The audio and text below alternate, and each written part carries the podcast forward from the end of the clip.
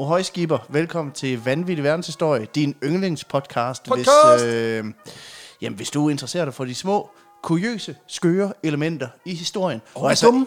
Og de dumme, og ikke altså alt det, du finder i, øh, i historiebøgerne. Lige præcis. Altså, bortset, fra, bortset fra, vi også har, har fundet dem i historiebøgerne. Ja, ja. Men vi læser mange nogle andre bøger, end I gør. Ja, ja. Det, det, håber, det håber jeg da. Det er ikke sådan, at den har vi fucking hørt. Spil noget med slager. ja. Men det er Fortæl selvfølgelig... nu Harry Potter 3 igen. Den, det var fandme også god. Nå, men øhm, det er jo med os. ja. Du hedder som altid. Jeg hedder Peter Løde. Ja, og jeg hedder Alexander Janko, a.k.a. Fangen for Askeban. Og øhm, det er jo selvfølgelig en øh, fuldlængde episode. Vi har fået øl i glasset, og det er faktisk noget, vi har fået før. Og det er jo øh, egentlig sådan et, dogme, jeg har om, at det Ja, skal det er lidt fy-fy. Det, skal, det er lidt fy Men øh, lige med den her, der synes jeg ikke, det er fy Og generelt, altså igen, nogle gange, så har man ikke andet i skabet. Men den her, den, øh, den drak vi til et live show. Jeg tror faktisk, det, det var vores første live show Ja. på, øh, i, i, i Aarhus. Ikke, øh, okay, ikke, altså, ikke the one we will not name, der hvor optagelsen gik i stykker, alt fucket op. Men, Men det, det første på Musikhuset. Ja. præcis. For de er simpelthen øh, danske Mikler Baghaven. En øl, der hedder Pantau, som simpelthen er en, øh, altså en spontangæret dansk øl, som har ligget på øh, macereret med øh, hvide øh, flade ferskner. I, øh, Hvad betyder det macerere? Macerere, det er simpelthen bare, at man tager frugten, kvaser den let, putter den ned i øllet, og så Okay. får det lov til at ligge i, i noget tid. Okay, så det er en, Øhm. det er en samtræning af mas- massakre og massage. Altså, du, du klemmer indtil det, det dør. Du, du klemmer indtil det gør så ondt, at, at, at livet bliver klemt ud af det. Præcis. Ja. Og så, øh, så laver du en suppe af det, og det er så det, vi drikker. Yes, totalt øh, et gain-agtigt. 100% et gain øh, øl her, vi er ude i. Men Pantau er simpelthen, øh, vi fik 2020-versionen sidste gang, og det er øh, en af mine absolutte Ja. favoritter. Det her det er så 2021-versionen, som jeg faktisk er, er omveje af andre Pantau-entusiaster har fået at vide. Og det, det lyder som en joke, men de findes som siger, at, at den er lidt mere ubalanceret, lidt mere syre øh, end den første. Okay. Men det får vi jo testet nu, og jeg synes allerede, da jeg åbnede den, kunne jeg bare dufte sådan en fersken, fersken duft i, øh, i rummet. Så øh, skål. Skål. Den dufter også sådan... Helt vildt Meget. meget. Den dufter af de der, de der øh, fersken slik fra Haribo, ikke? Ja, lidt. Ej, det er helt vildt. Sådan helt floral, sindssygt, nærmest altså sød i duften. Det kan man jo ikke. Smager meget af fersken, synes jeg. Ej, den til den sure side, den har... Altså, Ja. baghaven, Ja, det er har, den. baghaven har generelt en, sådan en, en meget syrlig profil. Øh, jeg synes især, det ligger sådan, efter man har, ligesom har fået øh, øh, øh, hvad hedder det, slugt. Det lyder så klamt at sige, isoleret set. Ja, ja. Men så får man ligesom den der syre, den hænger ved. Men jeg synes egentlig, det smager rigtig, rigtig godt, også fordi jeg er en, er en sur slægtpige. Ja, ja. Så, så det, det, det, det er lige Jamen, meget. den er, det er super lækkert. Det er sgu lækkert, og forfriskende her i varmen. Nå, Peter, vi er kommet fra dans, og nu har vi danset og jazzet i, Ja. ja. i flere minutter. Jeg har en historie med til dig. Ja. Og øh, i dag der skal vi snakke om en historie, som foregår i en tid, øh, som, som jo egentlig er helt central for verdenshistorien. Fordi vi skal snakke lidt om et slag fra 2. verdenskrig. Okay, ja. Ja, og det er jo sådan lidt en skør størrelse, synes jeg, fordi vi, vi snakker ret tit, sådan, når mikrofonerne er slukket, om det her med, at vi skal ikke dække 2. verdenskrig alt for meget, fordi det er sådan lidt, det er sådan lidt nemt Ja. lige at tage en skør historie fra 2. verdenskrig, for dem er der virkelig mange af. Ja, ja. Øhm, og derfor tror jeg, at vi begge to sådan lidt øh, ubevidst holder lidt igen på 2. Mm. verdenskrigshistorierne. Men i Vi dag, har jo haft en hel kampagne, der kørte over et helt forårsperiode. hvor vi aktivt nægtede Øh, og, Og nævne. Nævne en vis gut. en vis gut med et øh, majestætisk skæg, Ja. som også var åbenbart det mest misforståede skæg. Ja. Vi havde Karl Marx frit forår, og det... Øh, Præcis. Nej, men øhm, det, i dag der har jeg simpelthen jeg har sagt, øh, givet fuck i mine, øh, i mine øh, begrænsninger, og så bare stukket hånd direkte ned i nazi-websereden. Okay. Og øh, det Yes. betyder, at jeg vil fortælle dig historien om et ret vildt slag, som de færreste måske egentlig kender. Men mindre man jo er dig, kære Peter. Ja. Og det er simpelthen noget at gøre med, øh, at du har formentlig en hjemmebanefordel lige her, fordi jeg forstår, at du er regulær lytter af det band, der hedder Sabaton. ja. Præcis. Og de har faktisk skrevet en sang om det her lille optrin, vi skal snakke om i dag. Okay. Ja. Og, og derfor tænker jeg, at det kan godt være, at du måske ikke er bevidst om lige nu, men, men jeg kan i hvert fald, det kunne godt forestille mig, at du måske har det stiftet øh, igen sådan øh, overfladisk bekendtskab. Jeg vil sige, at mange af de der krigshistorier, jeg har lavet, dem har jeg jo fundet ved Og høre Sabaton-sangen. Det er jo bare, så kommer der et nyt Sabaton-album, så kommer der otte nye historier om krigsslag her øh, i på podcasten den, et måde er det jo nemt, efter. på den måde er det jo nemt at lave podcast. Så bare hør Sabaton. Nej, men øhm, det her slag er ret specielt af flere årsager. Øh, dels på grund, på grund af det, det sene tidspunkt, det foregår, mm. men især også på grund af, øh, hvem der deltager øh, på hver side af, af midterstregen. O- Okay. Men det kommer vi til. Vi skal til Østrig. Vi skal til maj 1945, hvor man jo umiddelbart skulle tro, at der begynder ligesom at være, at være ro på sættet. Men øhm, der er også, hvad kan man sige, så småt begynder sådan at falde, falde ro på gemytterne, øh, primært fordi det der skæggede svin øh, har taget billetten øh, efter nogle, mildest talt nogle dårlige år. Ja, der har været nogle... nogle, nogle Det gik ikke pisse godt de første to, ja. og så er det som om, at den vender lige lidt, og så, så til sidst, så gider han ikke mere, så stemmer han sgu. altså, der er nogen, der synes, at 2020 var et hårdt år. Forestil jer så, hvis 2020... Hvis du sidder nede i, i førbunkeren i 45 og er sådan lidt... Ja, at, at når året det sluttede, at så kiggede du op på kalenderen, og så er det bare sådan, hvad fanden, 1. januar 2020, så er det bare forfra. Og det gjorde det, så, det gjorde det sådan 6-7 gange. Ja, følelsen af Groundhog Day, ikke? Altså, Ja. han, han vurderede også selv, prøv at høre, det her, det bliver også et førerfedt forår. Ja, fuck this shit about. han mener det. Ja, præcis. Nej, men den her øhm, nazistiske sag, selvom at føreren har taget billetten, så er den her nazistiske sag åbenbart så stærk, at der stadig er et par sådan, lommer af, af renegades Ja, ja. omkring, som ligesom fortsætter deres idealistiske kamp for røvhulsismens nummer et. En form for first order til deres empire. Ja, ja. Præcis, præcis. Og i området omkring den lille by Iter i det vestlige øh, Østrig, Ja, der er det også lidt et problem, det her med de sådan små grupper af SS-folk, som stadig holder stand. Altså på den måde, de ved ikke rigtig, hvad de kæmper for længere, men, men de kæmper stadigvæk. Fordi Ja, ja, det kan jo være, at der kommer, du ved... Altså, en- Hitler den, 2. Hitler 2, mega Hitler. Præcis. Det kan man aldrig vide. Det kan man aldrig vide. Så de, øh, de holder i hvert fald stand, også bare fordi det ser bare så dumt ud, at du, hvis du hopper af skibet, og, så, og det så bare sejler videre. ja, ja. Og det gør de både over for eventuelle amerikanere, som har en tendens til at stikke hovedet forbi på det her tidspunkt, men egentlig også over for sådan alle andre i den kampdygtige alder, øh, som for eksempel kunne være i gang med at forberede en eventuel befrielse. Ja. Øhm, og det betyder også, at hvis øh, SS-folk for eksempel øh, indtager en by, eller går forbi et sted, mm. hvor de ser en øh, hvid klud i, øh, i vinduet for eksempel, Ja, så tager de skulle lige det som et tegn på, de måske lige skal banke på og lige tage en snak. for, altså, er det fordi, at så glædes man over, at øh, Nazi-Tyskland... Altså, så Nej, men man, det er jo for ligesom at sige, øh, til, det, er, det er jo fordi, at det bliver set på som et signal til amerikanerne og til de allierede om, I kan godt komme ind her, vi har mm. overgivet os. Og, og der er SS-folkene sådan lidt, ah, Ah, så, okay. jeg tænker lige, at I skal dø, fordi I forsøger at overgive jer. Så, Ja. ja. øh, så der, der sker også nogle lidt brutale, hvad man siger, nogle brutale henrettelser af familier. Øh, ikke nødvendigvis her i Østrig, mm. men, men andre steder rundt omkring øh, i de her dage. Ja. Og det, det skaber sådan lidt en... Heller øhm, knæk dig, end at trække dig. Ja. Ja. Åbenbart. Og, wow. øh, men, men ja. ja. Det har jeg også sagt. Det er også det, jeg opdrager mine børn efter. Øhm, nej, men, men det betyder, at der generelt er sådan lidt en, øhm, skal vi sige, presset stemning ja. i det meste af, af, af hvad man siger, det der sådan fringe-Europa, lige der, hvor, hvor at de, at, at, hvad man siger, de er allierede på vej ind. Og det gælder altså åbenbart også i den her lille øh, bjergby og den her lille bjergregion i det vestlige øh, Østrig. Og oppe på det lokale slot ved byen Iter, der, der, der er stemningen sgu ikke meget bedre, Peter. Det er sgu nødt til at sige. Okay, det lokale slot, det synes jeg også er fedt. Det Præcis. Ja. Og det er simpelthen et, et slot, der hedder Iter-slottet. Der, øh, der har der sgu været dårlig stemning igennem flere år. Det kan jeg lige så godt sige med det samme. Øh, slottet det blev øh, indtaget og inddraget i forbindelse med annekteringen af Østrig, og i 1943, der bliver det på foranledning af Heinrich Himmler himself Okay. omdannet til et regulært fængsel til at huse især højt profilerede franske fanger. Så det er ligesom, Okay. det er ligesom for, at, at og der, der kan man sige, at tyskerne, de har jo, det kan godt være, at de har været nogle dumme svin, men de har også været dumme svin med stil, i den forstand, at de havde jo en tendens til også at opdele deres fanger. Ja, ja. Og ligesom sige, at de højt profilerede, de skal bo fedt. Jamen, det er det. Altså, vi behandler dem med lort, men de skal, altså, det er fede forhold. Altså, Ja, der, er højt, der er højt til loftet. det er ren badeferie. Øh, på- Ja, hey, I saw what you did there, og det skal vi ikke gå ind i. Hold op. Øh, Men hvad, franske VIP's? Ja, Eller var franske okay. VIP's, lige præcis. Og det er blandt andet en, øh, altså, hvad man siger, øh, slottet her tæller blandt andet en højt profileret tennisspiller, en fyr, der hedder øh, Jean Boruta. Mm. Så er der to eks-statsministre, blandt andet ham, der var statsminister under selve, hvad man siger, da, da, da det hele ligesom falder sammen og krigen bryder Okay, ud. ja. Og så også Charles de Gaulle's storsøster, øh, Marie Agnes Calliot, som, som også er blevet øh, fanget af, Oh, siger, oh, tyskerne. okay, Ja, ja. så hun sidder der. Og, og nok primært, fordi hun, altså der, der, kan man, der kan man jo snakke om at være sådan lidt, he's adopted. Ja. Luk mig ud. Prøv at høre, jeg... Jeg kender ham ikke engang. Jeg kan heller ikke lide ham. Åh, oh, dumme svin. og for ligesom at sætte trumf på, øh, i, på ubehaget her, så kan man mm. sige, at hele dynen, altså slottet her, bliver faktisk styret af de samme mennesker, som står for at drive øh, Dachau.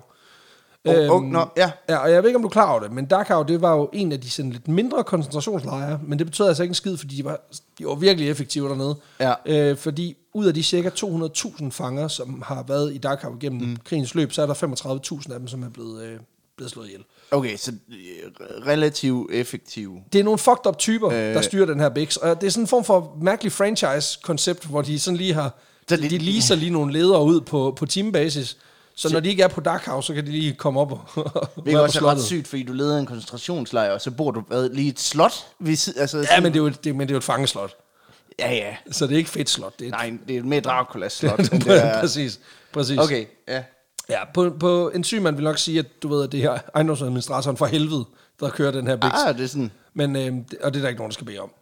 Men øh, slottet her, Det svarer lidt til at være franchise-haver på både McDonald's og en Burger King, for det er sådan det der med, at der er noget, der ikke helt stemmer ja, overens præcis, her. du virker fucked up. Altså, ja, der er noget, der er men noget begge dele er lort. Ja, præcis, så du driver, du driver dem dårligt.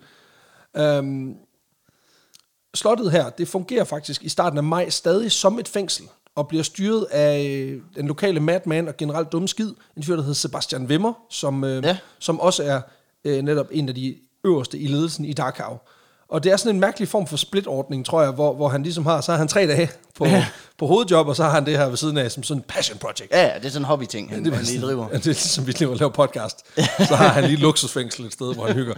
Præcis, hvor han ligesom kan få lov til at prøve nogle ordninger af, og du ved, der er rigtig bad, altså badfaciliteter, der faktisk virker, og sådan, alt sådan noget sindssygt. Ja, Ikke? jeg tænker også, at det må være noget med, at han først, du ved, øh, sådan, inden han implementerer det i luksusfængsel, så prøver han det lige over i Dark House, så er det sådan noget med, Og det, fun- det, fungerer all-inclusive morgenmad egentlig? Og Ja, så er det sådan, ej, det du, det duer ikke. De er ikke Du- til du, bør- du, de du viser sig. fingre jo. ja, præcis.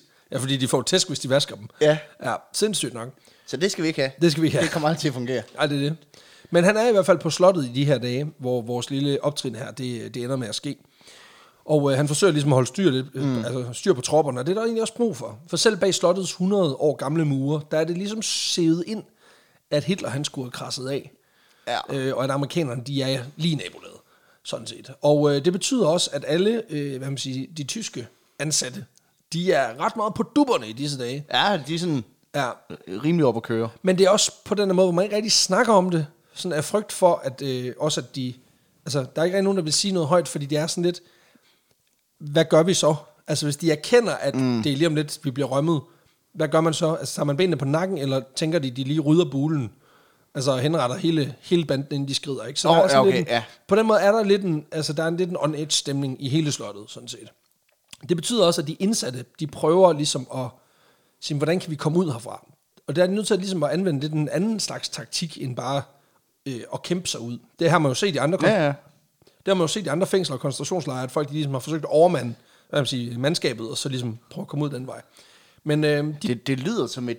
Nu, nu har vi næsten lige lavet noget om reality, ikke? men det lyder som et, et virkelig dårligt reality-program, Ja. hvor det er bare sådan, vi tager nogle rige franskmænd, så sætter vi dem ind på et fængsel, hvor der er vagter. Men hey, der er så twist, Hitler han er lige død. ja, det er faktisk rigtigt. Altså, der er, Hvem ø- vil være last man standing der er konstant, der er konstant altså ø-rådstemning. Ja. ja. det er rigtigt. Det er en blanding af Robinson og, og, og Squid Game. øh, og det, der, det er igen ikke et koncept, nogen har behov for overhovedet. Men øh, det kommer nok til foråret. Øh, det kan du være sikker på.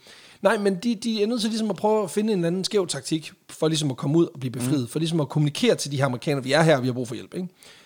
Det de gør, det er, at de ender med at skrive et brev på engelsk, ja. Som de så vil prøve at smule ud af slottet via de øh, få fanger, som har en mulighed for at forlade fængslet i forbindelse med for eksempel indkøb. Fordi der er ligesom, der er, der, der, der er nogen, som kan forlade, forlade. Ja. slottet, som er, er dem, som ligesom ikke er hardcore nazister og SS-folk.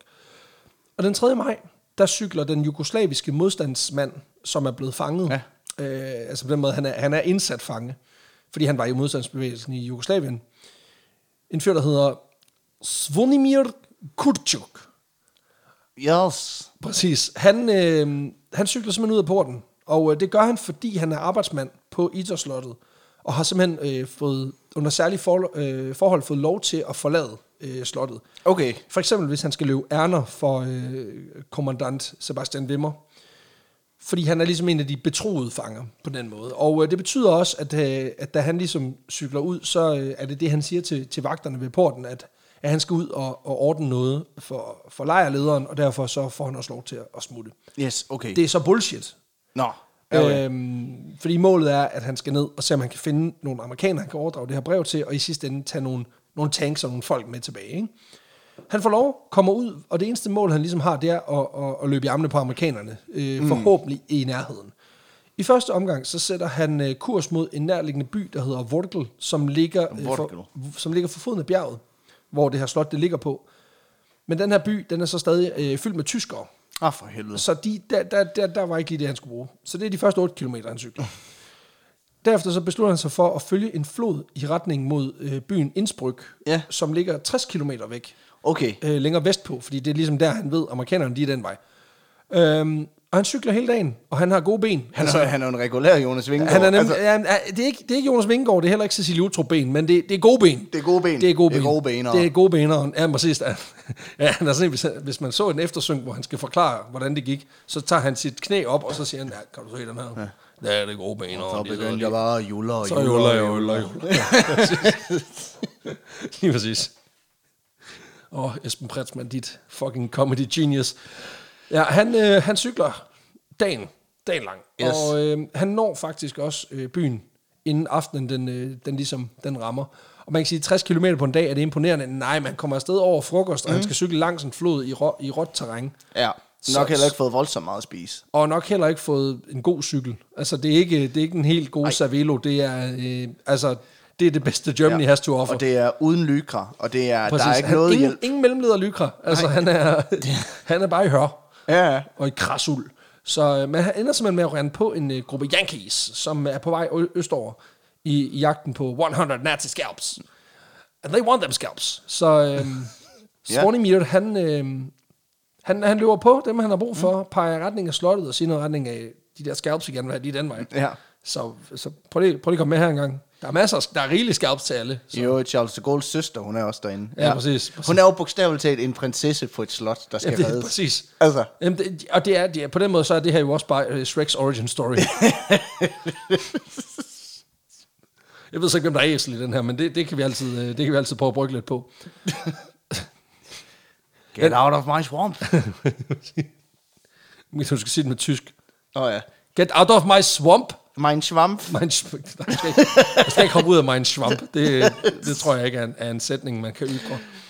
Nej, men han informerer dem simpelthen om, at øh, der ligger et, et slot op ahead, og der er masser af fanger, og de vil virkelig gerne ud.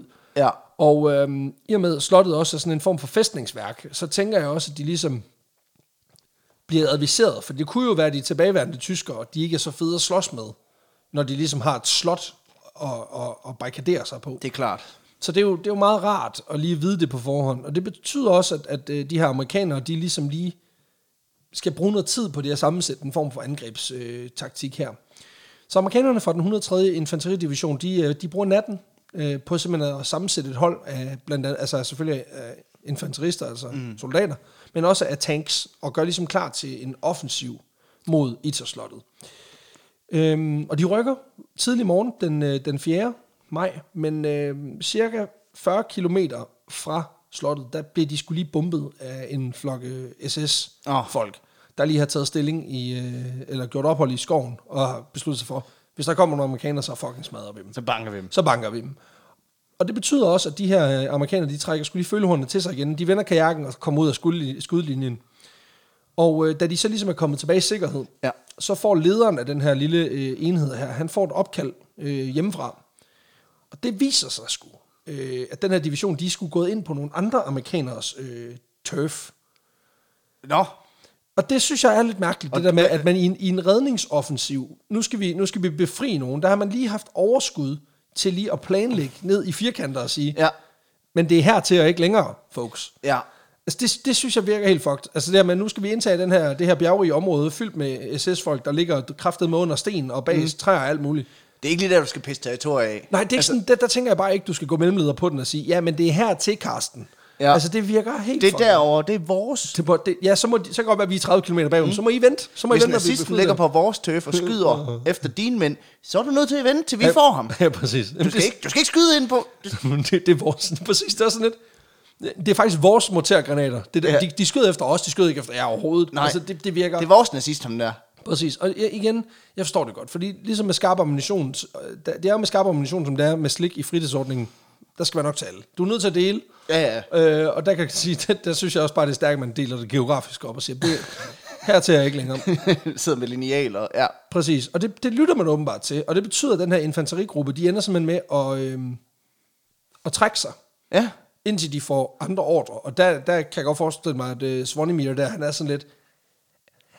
Altså, nu siger jeg bare noget. Det er ikke fordi, der var pissegod stemning, der jeg tog afsted. Nej. Så hvis I kunne vælge med jeres mellemleder shit, til, til, til vi ligesom har befriet slottet, så ja. Kunne det være fint. Jeg har hørt noget med hellere knække dem, end at trække sig. Ja, præcis. Altså, det sådan, ja, de er, folk, de er jo psykopat, de er jo SS-folk jo. Altså, Ja. øh, de, jo, de, jo, altså, de, jo, de, jo, de, de, jo, de går så meget op i sagen, at de jo er villige til at dø for den jo. Det skal du bare lige huske. Øh, nej, men der, og der, der, der holder amerikanerne fast i, at øh, ej, vi skal altså holde os til, til reglerne, hvad der bliver stukket op opfra. okay, det, ja, det, det er sygt nok at gå drift på den. På Ja, det måde. synes jeg, det er et meget mærkeligt tidspunkt at at holde sig til den slags regler. Men det gør de ikke desto mindre. Og Det betyder, at der, der er simpelthen gået Jeff i lortet, så de er nødt til lige at, at trække håndbremsen. Ikke? De ender med at sende en lille recon forpost ud med nogle soldater, for lige at verificere, at der er et slot øh, og sådan nogle ting. Men de når så ikke frem, før at man siger, problemet er løst. Nå, Men tilbage på slottet, der sker Ja. der faktisk også ting og sager, mens øh, Svornimir, han, han, er, han er væk. Øh, for den, den anspændte stemning, der var, da han tog afsted, den er blevet mere træls, siden han har for, øh, forladt øh, kajakken, kan nå man for sige. helvede. Nå, ja. Fordi de her SS-spæder, de kan sgu godt mærke, at jorden den brænder under dem. Øh, og det har en tendens til at skabe sådan lidt en sådan eksistentialistisk debat i gruppen, om, altså tror vi nu på hele det her mm. SS-fis, eller, eller skal man råbe, fuck det der tusindårs rige, og så bare altså, pakke sit shit og Ja. ja. sit eget skin, ikke? Sebastian Wimmer, han er ret meget i tvivl, lejer øh, kommandant. Øhm, og efter at en af hans betroede medarbejdere, en fyr, der hedder Edward Weiter, han, øh, han lige omkommer under nogle ret mystiske omstændigheder, der bliver, der bliver han sgu lidt mere utryg, ham her Wimmer. Øhm, så vidt jeg ved og kan læse mig til, Ja. så ved vi stadig ikke, hvad det er, øh, Weiter her, han dør af. Og der er ligesom to nuværende herskende teorier mm. om, hvad der er sket. Enten at han øh, i fuldskab skyder sig selv øh, med Ja. overlæg, trods alt. Nå, okay, ja. Øh, ja, det er ikke sådan en, det er ikke sådan en vådskudsulykke, men det er fordi, det er noget med, at han har siddet og pralet af nogle af de ting, han har gjort i Dachau. Og så Ah. finder man ham død med en pistol, og så er man sådan lidt, okay, han har måske indset, at det var ikke så fedt, det han har gang i. Det hedder med også et vildt brag game at køre. Ja, præcis. Ja, men igen, de, det var noget fucked up shit øh, dengang. Og ja. øhm, det er den ene teori. Den anden, det er, at han er blevet slået ihjel af en af de andre SS-folk på slottet, simpelthen fordi, at han begynder ligesom at falde uden for partilinjen. Mm. Han begynder måske at, at sige højt, at, at det virker måske lidt dumt at være en del af den her gruppe, når nu lederen har taget livet af sig selv. Ja, ja. Og så er det sådan lidt, vi tager fucking livet af dig, mand. Ja. Altså, det skal ikke være sådan. øhm, så, så på den måde, så, og det er ligesom de to teorier, der er, og vi ved ikke, hvad for en, der er endegyldig, og det finder vi formentlig aldrig ud af. Men ikke Nej, nej. desto mindre så, fordi at, at det er så, hvad man siger, så ukendt, hvad der er sket, og så mystisk, så bliver Sebastian Wimmer sgu også sådan lidt utryg Ja, det kan jeg godt forstå. Han er også sådan lidt, kan, altså for ham kunne det jo også være, at det var fangerne, der var begyndt at gøre oprør, ikke? Ja, og det, kan- altså, man kan også sige, når der er uvidshed også omkring, hvad det er, der konkret er sket, og man ikke ved, om, om det er fordi, at han enten, du ved, blærer sig lidt for meget med, at, øh, at, at alt det lort, han har lavet, eller han stikker uden for partilinjen og begynder at betvivle det, de har gang i. Ikke? Altså, øh, uanset hvad, Så er det ikke godt. så er det ikke godt. Nej, det, det, det, man sige, det, det er et symptom på, at der er noget på vej, som ikke er så fedt. Ja. Og det, det tager øh, Wimmer også konsekvensen af, fordi han er sgu sådan lidt, øhm, okay, det går sgu ikke det her. Så han pakker sgu sit gode tøj, du ved, alt det mm. uden SS-shittet på, Ja, ja. og så, øh, så flygter han sgu fra slottet. Nå, Og nu er der ikke nogen lejrleder mere. Øhm, og det går sgu mildt talt ud over moralen fra de tilbageværende SS-vagter og Wehrmacht- Wehrmacht-vagter, som øhm, de vil måske egentlig også lige have haft lidt mere forberedelsestid på det her. Ja. Men det betyder også, at de ender simpelthen også med at forlade skuden og søge lykken anden sted. Okay. De flygter simpelthen også. så de har ingen chauffør, chauffør i den her lejr. Der er ingen, der er skideskør. Nej. Det, der kommer en. Bare Okay. roligt. It's, it's all good. Og det betyder også, at alene rygterne om, at der er amerikanske soldater i nabolaget, det er åbenbart meget effektiv krigsførelse på det her slot. Ja, okay. Så ja, ja. øh, nu st- står de her fanger lidt tilbage, og er sådan lidt fedt, vi har fået en masse frihed på kort sigt. Fordi det der er problemet, det er, at de er også meget bevidste om, at der er de her band of SS-folk, der render rundt og, og ligesom prøver at, at angribe, hvad de nu kan. Ja, ja. Og rygterne om, at, øh, hvad man siger, at, at, at, at, at tyskerne har forladt Idderslottet, det løber også stærkt. Det er klart. Så de her folk, der er tilbage på det her slot, de ligesom, de ved godt, at deres chancer for at flygte Mm. er meget små, fordi de formentlig løber ind i nogle SS-folk, så ja, derfor ja. vil de risikere at blive skudt. Omvendt så ved de også godt, at slottet kan risikere at blive indtaget af de her SS-folk. Så de står ligesom som lus mellem to nøgler og skal finde ud af, jamen altså skal vi blive her og forsvare det her, hvor vi har en chance, Ja. fordi der er ammunition og alt muligt, og våben også, eller skal vi tage chancen og løbe? Og der vælger størstedelen af dem simpelthen at sige, ved du hvad, vi, vi bliver her, og så gør vi Okay. klar til kamp. så forsvarer vi det her, indtil amerikanerne kommer. Så de armerer simpelthen fucking slottet. Præcis, de går simpelthen i, altså de går i slotsmode. Altså, de Ja. går i middelaldermode, ja, ja. ikke? Siege mode. Siege mode, lige præcis. Lige præcis. Øhm, og fordi de stadig ikke har hørt fra deres udsending uh, Swanimir, så tænker de, at altså, det kunne være, at der er nogen på vej, men vi skal, kan vi satse på det? Det ved vi sgu ikke rigtigt. Den er, den er svær, ikke? Også fordi, øhm, problemet er lidt, at, at hvis han er blevet taget af tyskerne, mm. så har han en seddel, hvor der står fra fangerne, at de gerne vil flygte. Ah, så på den måde har han også givet, dem, givet tyskerne et lead, hvis nu, at han er blevet taget af dem. Og alle de her usikkerheder gør simpelthen, at de tænker, fuck, hvad gør vi, ikke? Øhm, ja, og det, det betyder også, at, at de ligesom tænker, vi, vi, vi skal nok forberede os på et eller andet, men det kunne også være smart, hvis vi lige sender et, altså et SOS mere afsted. Altså hvis vi nu siger, nu er tyskerne væk, vi har Ja. brug for hjælp. Så det, de gør, det er, at de, øh, de sender simpelthen en anden gut ud, en øh, slottets øh, tjekkiske kok, en fyr, der hedder Andreas Krobot. Ja. Øh, og de ud. Han, han tilbyder simpelthen selv lige at tage cyklen ned til den lokale by, øh, Volkel, og øh, Jeg elsker, at det er sådan en form for, øh, øh, hvad hedder sådan noget, enkelt start, de har gang i, hvor... Øh, men kun ned ad bjerg. ja. Og den er, den er svært. Det, altså, det er jo lige Chris Ankers ånd, det her, fordi han sagde jo også det der med, ja. altså, vi, han var også træt af på et tidspunkt, at de ikke lige kunne finde ud af, at de lavede reglerne om hele tiden, hvor han sagde, at det kunne også være fedt, hvis de bare sagde, ruten er et sted mellem 1 og 300 kilometer, ja. og lige så står der bare en dværg, måske med et flag, og så er etappen slut. Og det er lidt det samme her. Enkeltstarten, den er et sted mellem 8 og 68 kilometer. Ja, ja. Og du, altså, du stopper, når du, du bliver timet, når du rammer en Der er et sted amerikaner. mellem 20 minutter og 40 år, Lige præcis, lige præcis. hvis du ikke har været meget syg. Det var ikke, du har været meget syg. Hvis du ikke har noget med maven. Skud ud til Mads P. Nå, øhm, han tilbyder i hvert fald selv lige at sige, skal jeg ikke lige rulle ned til byen, lige finde ud af, om der er sket noget med Swanimir, men også lige finde ud af, om der måske er amerikaner dernede. Der er gået, og det er sjovt, der er gået 16 timer. Så, så, så det er Ja, ikke ja. sådan, der er sket så meget, men der er alligevel sket det. Altså, at tyskerne er flygtet fra slottet. Ja, ja. Så ja man det kan har sige- da været begivenhedsrige øh, 16 timer, kan man sige. Det kan man sige. Og det betyder også, at han omkring øh, sådan, øh, formiddag, op ad sen formiddag, der sætter han sig i sædet, og så triller han altså de her 8 kilometer ned til byen med en ny seddel. Han støder ikke på Swanimir, for han er jo fanget tilbage mm. med de andre amerikanske forstærkninger. Han ligger i kamp små 30 km væk. Øhm, til gengæld så viser det sig, at øh, den her by Vogel, den er blevet øh, forladt af værmagten. Okay. Og så er den så blevet genindtaget af nogle SS-folk. Okay. Og de er rimelig trigger-happy. Ja. Så det vil sige, at det Krobot her, han har kastet sig ud i, det er ikke, mildest talt ikke et, et, et særligt ufarligt game. Altså, han er sådan lidt øh, på vej ind i, øh, i en stor by, fyldt med, Nazis. ja, og det er den slags super vrede nazis. Ja, ja. Men også hvis du er med i SS, så er du også, altså, Skingerne bimlende. Så er du nazist med stort N. Præcis. Og S. Ja. Og Z. Øhm, så derfor så, så skal han skulle lige vare sig og, og, og tage den on the deal, ikke? Og det gør han også. Han lister sig rundt og får på vanvittig vis kontakt til øh, den lokale afdeling af den østriske modstandsbevægelse. Ja. Det er meget heldigt. Øhm, Nå, okay, ja. Han får simpelthen fat i øh, deres leder, en fyr, der hedder øh, Robert Heigelleitner. Heikeleitner. Det lyder, det lyder som, du ved, Heikeleitner. hvis du skulle finde på et tysk navn. Ja, præcis. Robert Heigelleitner. He- Heikeleitner. Ja, okay. Præcis. Øh, Krobot her, han, øh, han bliver bedt om at møde op øh, ved deres øh, mødested, og så ud fra det, at de, de tænker, at de kan hjælpe ham. Det der så er, det overrasker ham sgu lidt, da han møder op. Fordi der er jo en modstandsgruppe, mm-hmm. som er på det her, hem, den her hemmelige location. Men det der også er, det er, at der sgu også lige er en deling tyske soldater i klassisk tysk krigsornat. Okay, ja. Øhm, og det kan godt være, at de ikke bærer det der klassiske røde armbind med svastikade på, med, for det var der ikke ret mange tyske soldater, der gjorde. Nej. Øh, det er sådan noget, man har set i film Ja, ja. Øh, og i spil og sådan noget, men det er jo så åbenbart, øh, det gjorde man ikke, og det var angiveligt, fordi så gjorde man folk til ret nemme mål. Ja, Hvis de. Ligesom, altså det, igen, du skal, du, du, diskret logo, men ikke for stort logo. Nej, nej.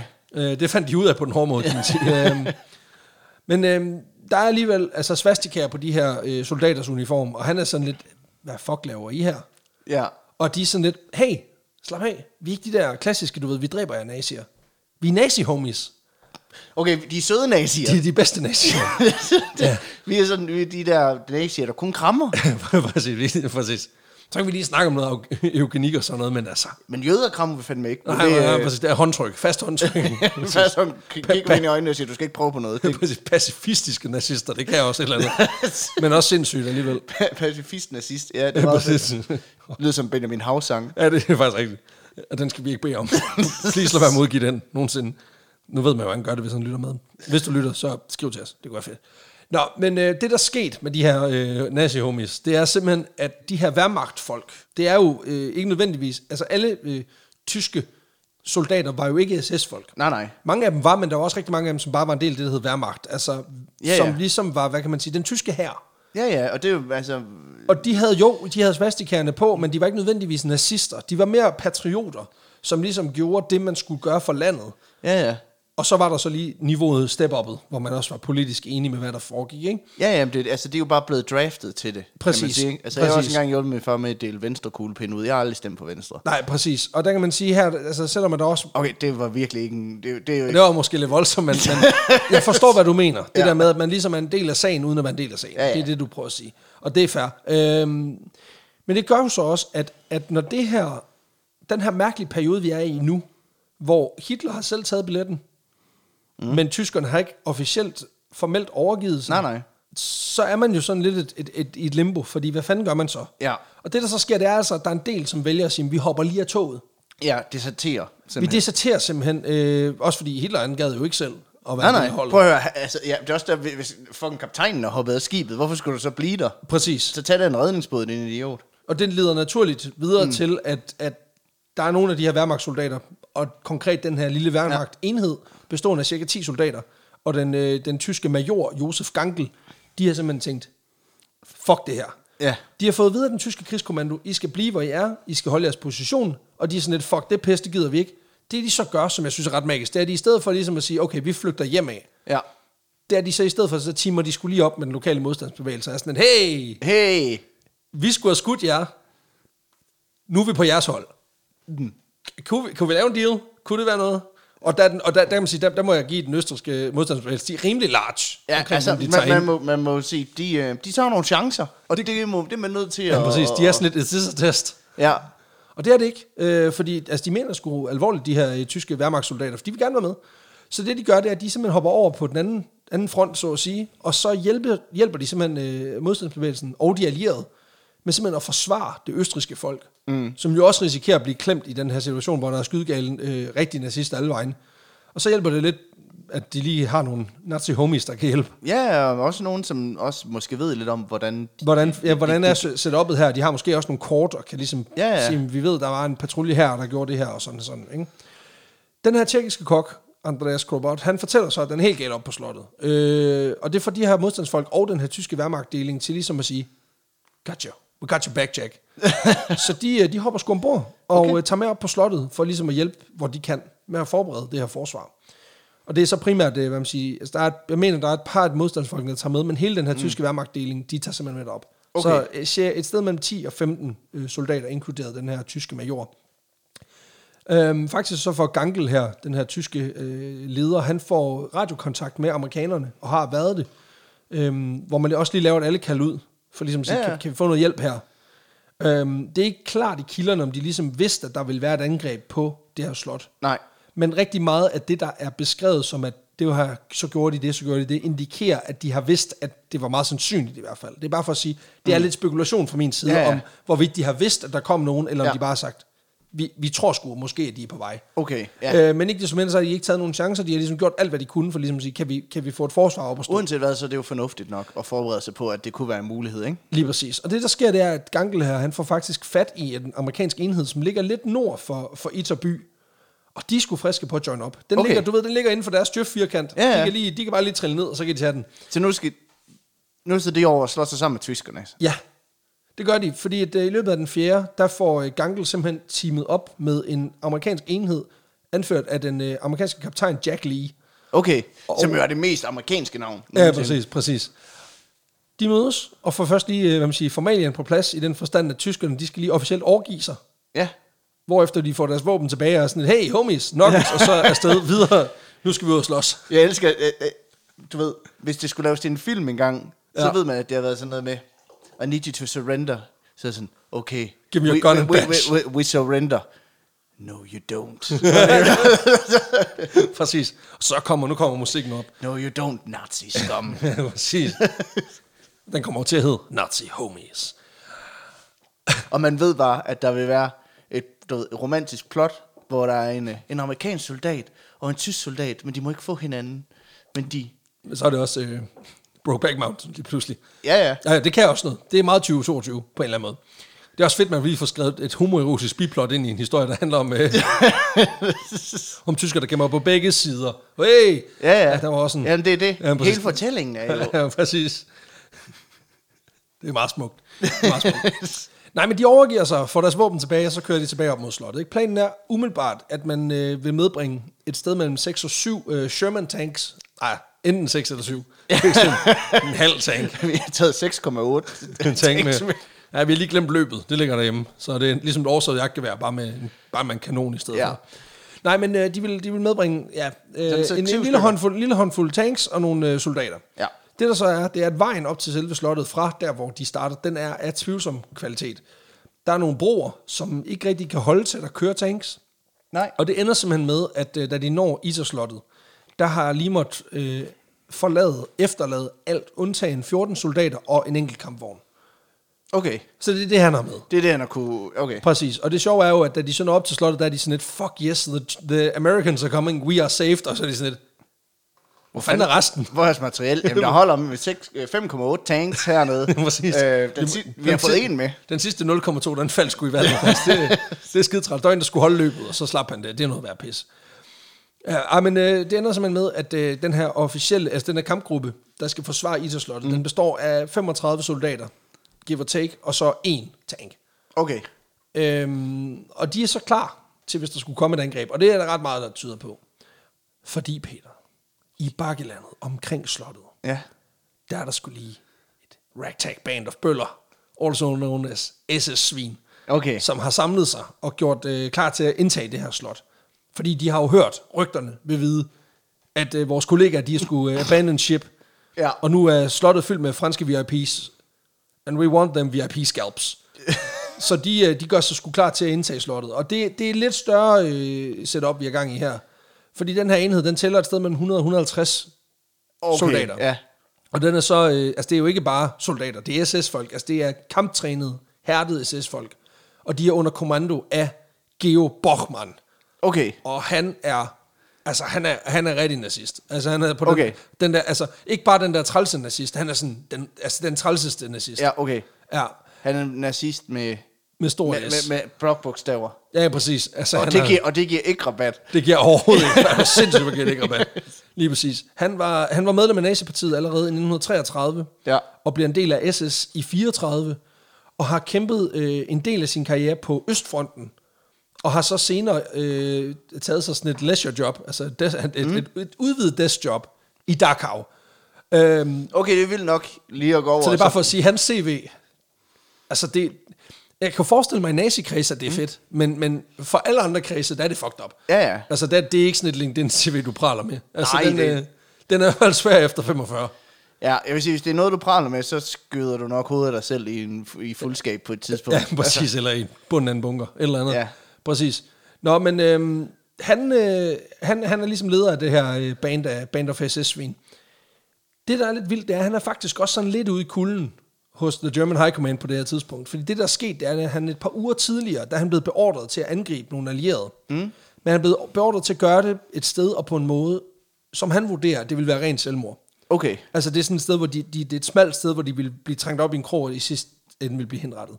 Så det, der sker, det er, at han vælger simpelthen at sige, det, det, det kan jeg ikke, øh, fordi vi slår os selv ihjel, og den tyske high commander på det her tidspunkt sådan lidt, øh, ja, men I gør det. Ja, det gjorde Hitler også. Præcis, præcis. Han gik foran med et godt eksempel. Præcis. Øhm, og det betyder simpelthen, at, øh, at Bochmann her, han, øh, han står faktisk med en militærretssag hængende over hovedet. Okay. Og jeg ved ikke, om det er et forsøg på at save face, eller om det er sådan ligesom for lige at, at, at, at give sig selv et, et lille, altså et lille confidence boost eller et eller andet. Men han beslutter sig simpelthen for, at på trods af det, så, øh, så vil han gerne indtage det her slot. Okay. Det kan også være, det er sådan en måde for lige at bløde retten lidt op, hvis den nu skulle komme alligevel. Ja. Ja. Han sådan lidt, ja, ja, men jeg indtog så et slot bagefter. Ja, ja, og det er sgu da meget sejt. Ja, præcis. Eller han bare vil slutte sin karriere et fedt sted. Altså, det kan Ja, ja. selvfølgelig også være. Det kan være, at han bliver helt vildt overrasket over, det så er et fængsel indeni. han har bare tænkt, fedt mand, åh, luksusferie. Nå, okay, fængsel. Nå, Lort. der har jeg arbejdet. præcis, præcis. præcis.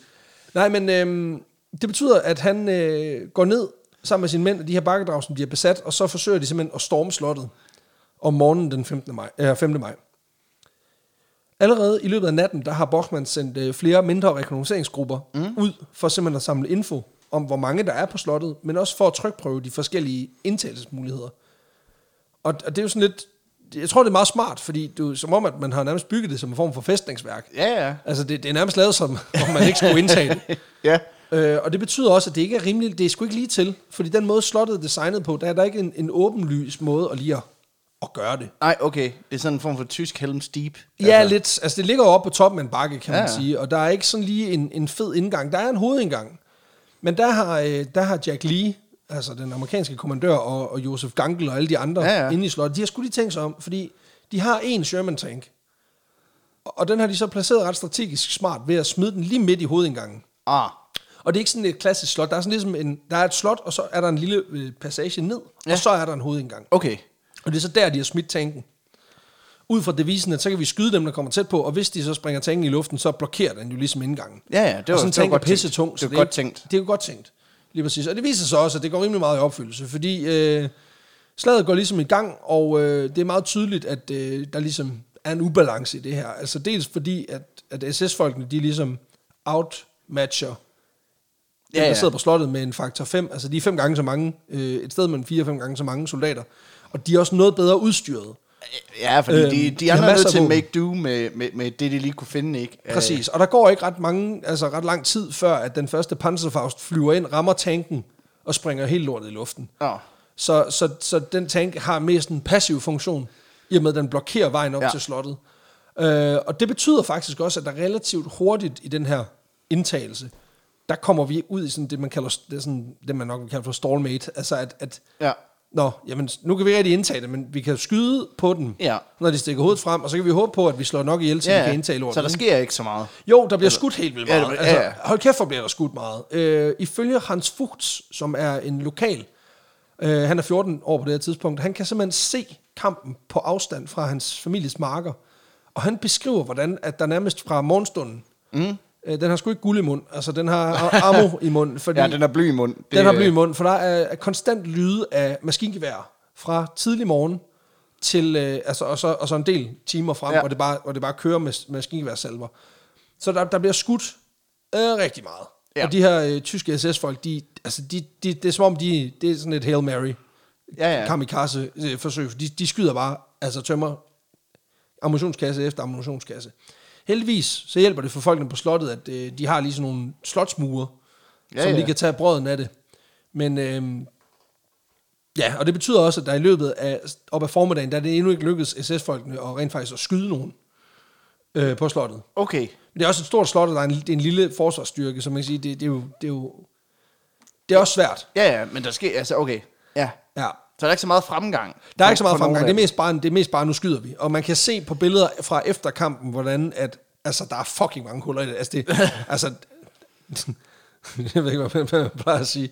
Altså, det er smadret. Ja, okay. Slottet er smadret. De er simpelthen bare... Ja, Det er krøllet. de, de, de, de, de, Slottet er krøllet. lavet om til en, til en ost. Ja, præcis. Altså, det, er- det, man skulle tro, det var Schweiz. Ja. ja det, det, det, Okay. det, det er fucked up. Øhm, inde på slottet, der overvejer man lidt, hvordan, hvad, hvad fanden gør man her? Fordi de er sgu presset. Altså, de er nødt til at, de er nødt til at rationere deres ammo hele tiden. Samtidig med, at de godt ved, at folk ude på den anden side, de er, de er flere, og de er stærkere. Mm. Øhm, så selvom de har det her, hvad man siger, det her psykologiske overtag med, at de også kan have altså, folk fra dem over på den anden side, dem de tror er homies. Ja. Fordi de der tyske soldater, de har, de har jo stadigvæk tysker, altså tyske Ja, ja, hjelmer er og uniformer. Så det, så vidt jeg forstår det, så sker det også, at når de lige stikker hovedet op, så, så, er der, så, bliver lige, så skyder de ikke lige så meget, fordi sådan, hvad fanden? Ja. Og så trækker de jo våben og skyder ned, ikke? De var jo sådan, hvad fanden Hans? Ja, prææs. Og han sidder bare deroppe sådan, Heinrich! Hej, er du også? ja, præcis. Ja. Hvad fanden, hvad fanden laver du derinde? Præcis. Ja, hvad fanden laver du derude, mand? Altså, det her, det er vinderholdet nu, ikke? Fucking nazisvin. Men du skulle også en nazisvin. Vi melder os ind samme dag. Ja, men jeg, ja, jeg har, tiderne skifter. jeg har overgivet mig. Det ligner det fandme ikke. det ligner det overhovedet ikke. Hans, altså. Det er den klassiske, man har et standpunkt til, man tager et nyt. og det betyder, at ja, og, og på den måde, så kører, så kører det her lidt frem og tilbage. Og øh, de er sgu lidt presset øh, op på slottet, fordi de, de, de har forsøgt at få kontakt til, til, til omverdenen ja. Også. Altså, de har jo radioudstyr og sådan noget, men det er lykkedes SS-soldaterne relativt hurtigt at kappe forbindelsen til omverdenen. Mm. Så de når at få nogle beskeder ud. Ja. men de når ikke at være sådan klar i spytten. Nej. Det er mest bare, vi bliver angrebet. Slut.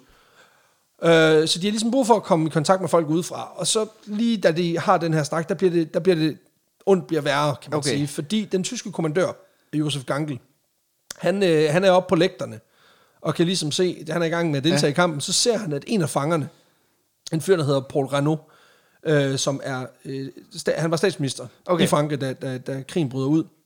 Han, øh, han, ja, han er sgu, uden at sige for meget, så altså, han er sådan lidt en klassisk øh, statsmand i den forstand. Han ved sgu ikke, hvordan man håndterer et gevær-. Nå. Så, så han står lidt og flager, øh, og kig, kigger lidt. Okay, han, han sprayer. og Han, nej, ja, han skyder for hoften, alt det fedt. Nej, men han stikker sgu lige hovedet op, i stedet hvor han ikke skal stikke hovedet Åh, for op. helvede. Så det, der sker, det at han bliver eksponeret for den her krydsild. Og der, øh, der kører, øh, hvad man siger, der kører Josef Gangelsen, den klassiske bodyguard. Så han løber. no! Og så skubber han øh, Paul Renault ud af, øh, ud af krydsilden. Og i det øjeblik, han ligesom flytter ja. Ham ud, der bliver øh, Gangel simpelthen skudt af en tysk finskytte. Nej. Jo, og falder på stedet og dør. Og man ved, der har været den der scene, du ved, hvor han ligger sådan, You fool, you shouldn't have saved me.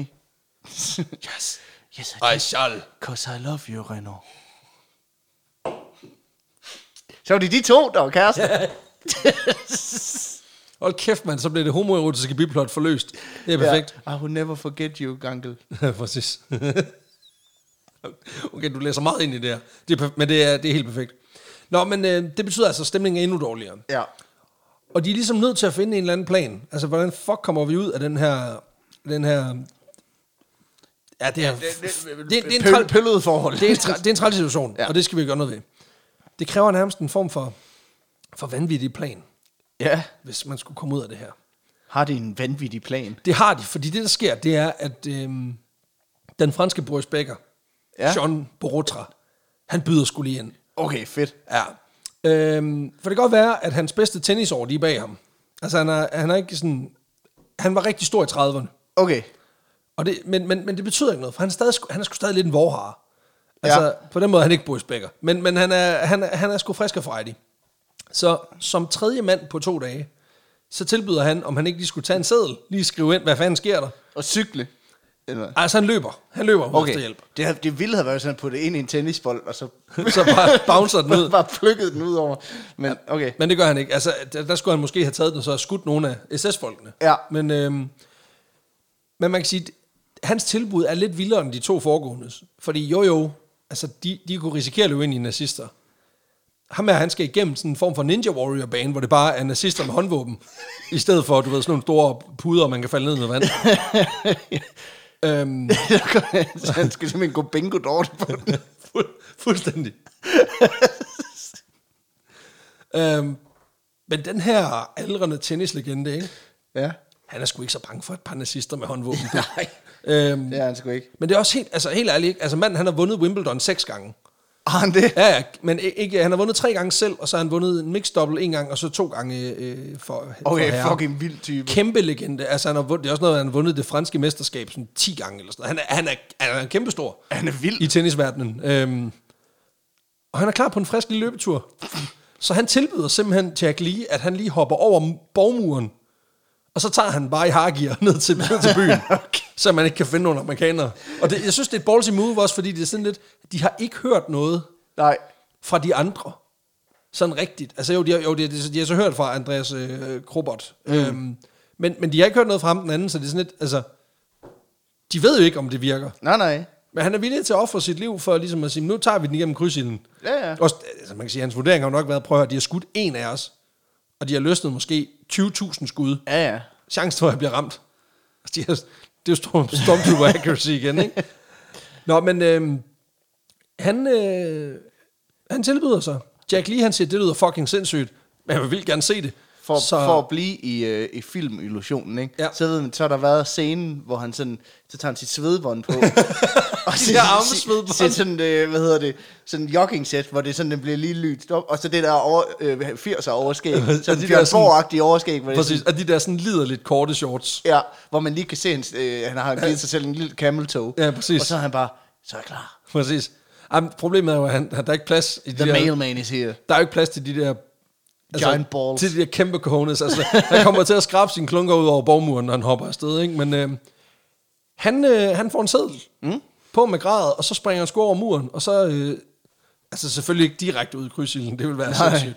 Men han tager ligesom sådan en sidevej, og så lister han sig ned, og så sådan sniger sig bagom de her SS-folk, og det er Stealth 100 lige Ja, der. Øhm, og så tager han ellers de der 8 kilometer ned til, til den lokale øh, Vørgelby. Og jeg kan forestille mig, at det er gået i, i resttrav. Ja, ja. Næsten, næsten tro, der er nogen er efter ham. øhm, og heldigvis for ham, så får han sgu fat i nogle af de rigtige nede i byen. For det, der sker, det er, at han skulle blive genkendt af en kanadisk journalist, som øh, er på reportage med et amerikansk infanteriregiment. Fanden er ikke der, der vundet Wimbledon? Ja, præcis. Så han er sådan lidt, hvad fuck laver du her? Sådan, altså, kender du ikke det der med, at man nogle gange Ja. møder folk de mærkeligste steder? Jo, jo. Ja, det her det er sådan den ultimative af de der weird meetings, hvor man er sådan, Sean? Ja. Jeg har engang set, jeg har engang set Tobias Rahim i Føtex, hvor det er sådan, jeg tror, det er sådan, de har haft det bare sådan, altså, fedt du er ham, men Men hvad fanden? altså, er du i krig som almindelige mennesker? du virker som en endnu større mand herinde. Ja. Ja, præcis. Øhm, nej, men, men han, øh, han løber skulle lige på en journalist, og så er han sådan lidt, ja, jeg har ikke lige tid til at snakke. øhm, kan I ikke lige følge med derop? Der er nogen, der bliver skudt på. Og øh, der kan man sige, det der, øh, det der amerikanske infanteri- infanteriregiment, de tænker, okay, det er nemt, det er lavt hængende frugter, fordi vi kan bare komme trillende mm. bagfra, og så sige, hands up. Ja, ja. Underhook, præcis. Så øhm, de siger, jamen prøv at høre, lad os gå op og nakke nogle nazister. Ja. Altså, det er easy scalps for os. Det er nice. Og det bliver lige med røven i vandskorben, at øh, de når op til slottet. Fordi det her forsvar af slottet er mildt talt ved at krølle sammen. Altså, Okay. slottet er krøllet, de er fucking krøllet. Der er ikke nogen, der er blevet... Altså, der er fire, der er blevet såret. Alt er krøllet. Alt er krøllet. Der er ikke meget slot tilbage. Altså, på den, det er lidt ligesom, hvis man fælder et træ med en Gatling gun. Øh, altså, Okay, ja. det er Bare, det er pure ost nu. Så, øhm, men de ser dem. Altså, igen, apropos scenen, ikke? Altså, det her, det er, det er Helm's Deep Relief. Ja, ja. Det er der, du ved, hvor de der, så kommer rytterne. Ja, præcis. The Riders of Rohan. Fordi nede fra bunden, altså de er i bunden af ammunitionskasserne, alt er fucked, og så kommer de over, altså nede fra regimentet, der kommer blæsende med Sean Borotra i front. Mm. Han har lige tiltusket sig en amerikansk kampuniform, Okay, og hjelm, og en gun. Og så kommer de altså bare, sejt nok. ja, så kommer de altså bare blæsende bagfra, og der går ikke ret lang tid. Jeg kan ikke finde ud af præcis, hvor meget, for det er, sådan, det er jo altid svært, ikke? men kan ikke forestille mig, at der går mange minutter, før at øh, de tilbageværende SS-soldater, de overgiver sig. Ja. Og øh, det betyder, Også at fordi man ved, du ved, han er kommet for som her tennisstjerne. Og de er sådan lidt- Og de har været sådan, det skal ham fra Wimbledon. var han ikke der? og så har han bare... Jamen, de er, de er helt forvirret, fordi altså, de der SS-soldater må være helt fucked. Fordi Ja. for det første, så er der nogen af deres oppe i slottet, mm. Og ham den anden, der er slottet, nu kommer han bagfra og har flere med. Ja. Altså, og han, han har også været med i Wimbledon. Altså, hvad fanden? Ja. Det hele er What the fuck? en stor forvirring. Bare en dårlig dag at være SS på. Øhm, det er uklart, hvor mange af de her SS-folk, der omkommer. Øh, fordi, også fordi det er simpelthen svært at vide, hvor mange af dem, der ligesom var til at starte med. Men vi ved, at øh, nogle af dem, de simpelthen, altså der er blevet slået soldater ihjel øh, i, den her, i det her slag. Ligesom major Gangel, han simpelthen øh, dør. Men han er simpelthen heldigvis også den eneste, der dør i forsvaret for, for Idrætsslottet. Og grund til, at jeg har valgt at lave den her historie, mm. det er fordi, jeg synes, historien om Idrætsslottet er... Altså for det første, den er fucking skør Ja, den er... over, at der, at, at, at der er nogle, altså nogle tyskere, der vælger at hoppe over.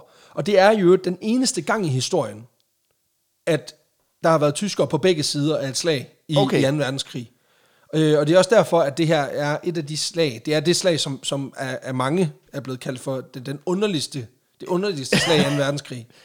Ja. Øhm, men det repræsenterer, synes jeg egentlig også, virkelig godt den her super mærkelige tid mellem Hitlers død den 30. Ja, og krigens april, afslutning. Og, og, og Karl Lønes endelige kapitulation øh, 10 dage senere. Ja. Altså, der har været en sindssygt mærkelig fase i det der. Mm.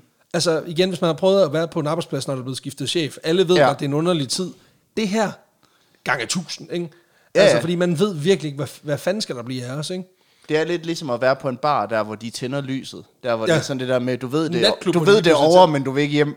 Hvor det sådan, Jamen også, når de lige pludselig, altså hvor du er på sådan en natklub, hvor, det bare, Ja. altså, hvor der, der er gode vibes, og lige pludselig, så bliver alle lyset tændt, og så er det sådan lidt, Karina har tabt sin telefon, alle stop, og man er sådan lidt, Prøv, der var Nico en vindslig før. Hvad fanden laver du? Ja, ja. Jeg har lige drukket 18 Jägerbombs.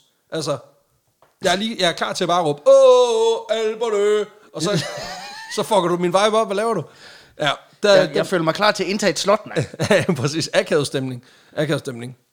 Slaget har også ret stor signifikans i den forstand, at de her fanger på idrætslottet ender med at have en, ret, en, altså have en andel i genopbygningen, mm. øh, både af Frankrig, men sådan set også til dels af Europa efter krigen.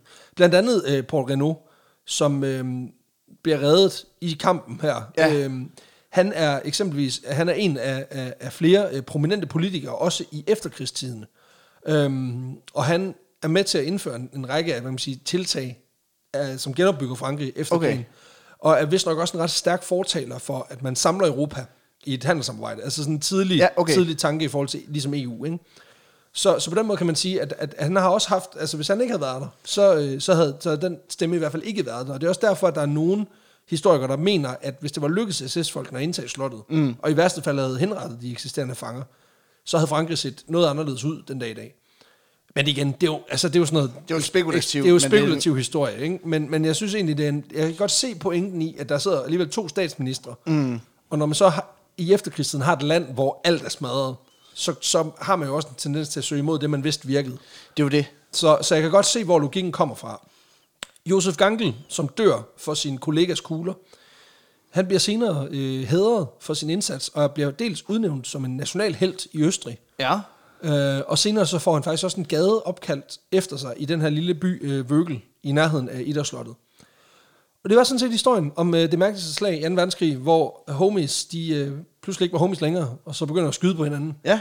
Øh, en, en på alle måder, synes jeg, skør og skæv historie. Fuldstændig vanvittigt. Ja, jeg synes, den, jeg synes den kunne noget. Det er sådan, det er meget sådan, og så skete det, og så skete det øh, historie, fordi at der ikke er så meget, altså det er et meget kort slag, og et meget intenst slag. Men det er, det er jo det er jo også noget af det, at øh, både podcasten kan, men også som 2. verdenskrig kan på en eller anden måde. Det er det der med, at der er de der små moments, Præcis. Hvor tingene bare var fuldstændig sindssyge, ikke? Præcis. Øhm, Men det er dejligt, jeg synes, jeg synes virkelig, det var en, det var en, en spændende historie, Ja. og øh, den har selvfølgelig også plads i vores lille podcast her. ja, Vi skal jo have arrangeret historien på det vanvidsbarometeret. skal vi. Ja. Og øh, vi har vores fem kriterier. Vildskab, lol-faktor, uniqueness, Indflydelse. indflydelse, og ekstra spice. Lige og øh, jeg vil sige, altså nu er det jo ikke mig, så øh, Peter, hvor, øh, hvor synes du, den ligger? Altså, jeg synes, På vildskab. Det, øh, jeg synes, det er, en, det er en rimelig vild historie. Altså, jeg synes, det, øh, det er jo ikke sådan, at på, på sin vis, så er det jo ikke fordi, at slaget i sig selv er spektakulært. Det er jo mere... Den der lille twist. Ja, det er mere, øh, det er ikke så meget fodboldkampen, der er det er, det er mere spillerne på banen. Helt sikkert. Øhm, så jeg vil godt give den syv. Ja, jamen, øh, jeg, jeg er lidt lavere. Jeg, jeg tror, jeg er på en... Også fordi sådan lidt, i sammenligning med alt det andet, vi har, så, så tror jeg, det er en, for mig er det en femmer. Mm. Stor femmer, vil jeg sige. Men, men stadigvæk en femmer. Så har vi øh, LOL-faktor. Det er jo altid svært, når det handler om, du ved, slag, hvor folk de dør. Ja, Men altså, jeg, godt, jeg kan godt lide den der vibe af, at, at tyskerne selv er sådan lidt, okay, hvad fuck gør vi her? ja, det synes jeg også klart øh, Ja. øh, trækker den op. Og så, Så synes detaljen med, at, at der er sådan en djøf-inddeling af, hvordan... Ja. At vi, du må ikke komme herover. Og jeg synes, at øh, Wimbledon-vinderen, der bliver en legendarisk krigshelt ved primært at løbe en tur. Ja, præcis, Øh, men, en, en, men en vigtig tur. Ja, altså det er jo en der er jo mange sportsgrene indover. Der er både noget, der er noget maraton og noget Tour de France. Og noget sådan. tennis og noget enkeltstart, Så alt det jeg, jeg vil godt give den... Jeg vil godt give den 6. Ja, men jeg tror også, jeg er på en 6'er. Det er jeg. Det er jeg. Så har vi jo uh, uniqueness. Altså, det her det er jo en af de instances, hvor vi kan sige, det er eneste gang i verdenshistorien. Ja.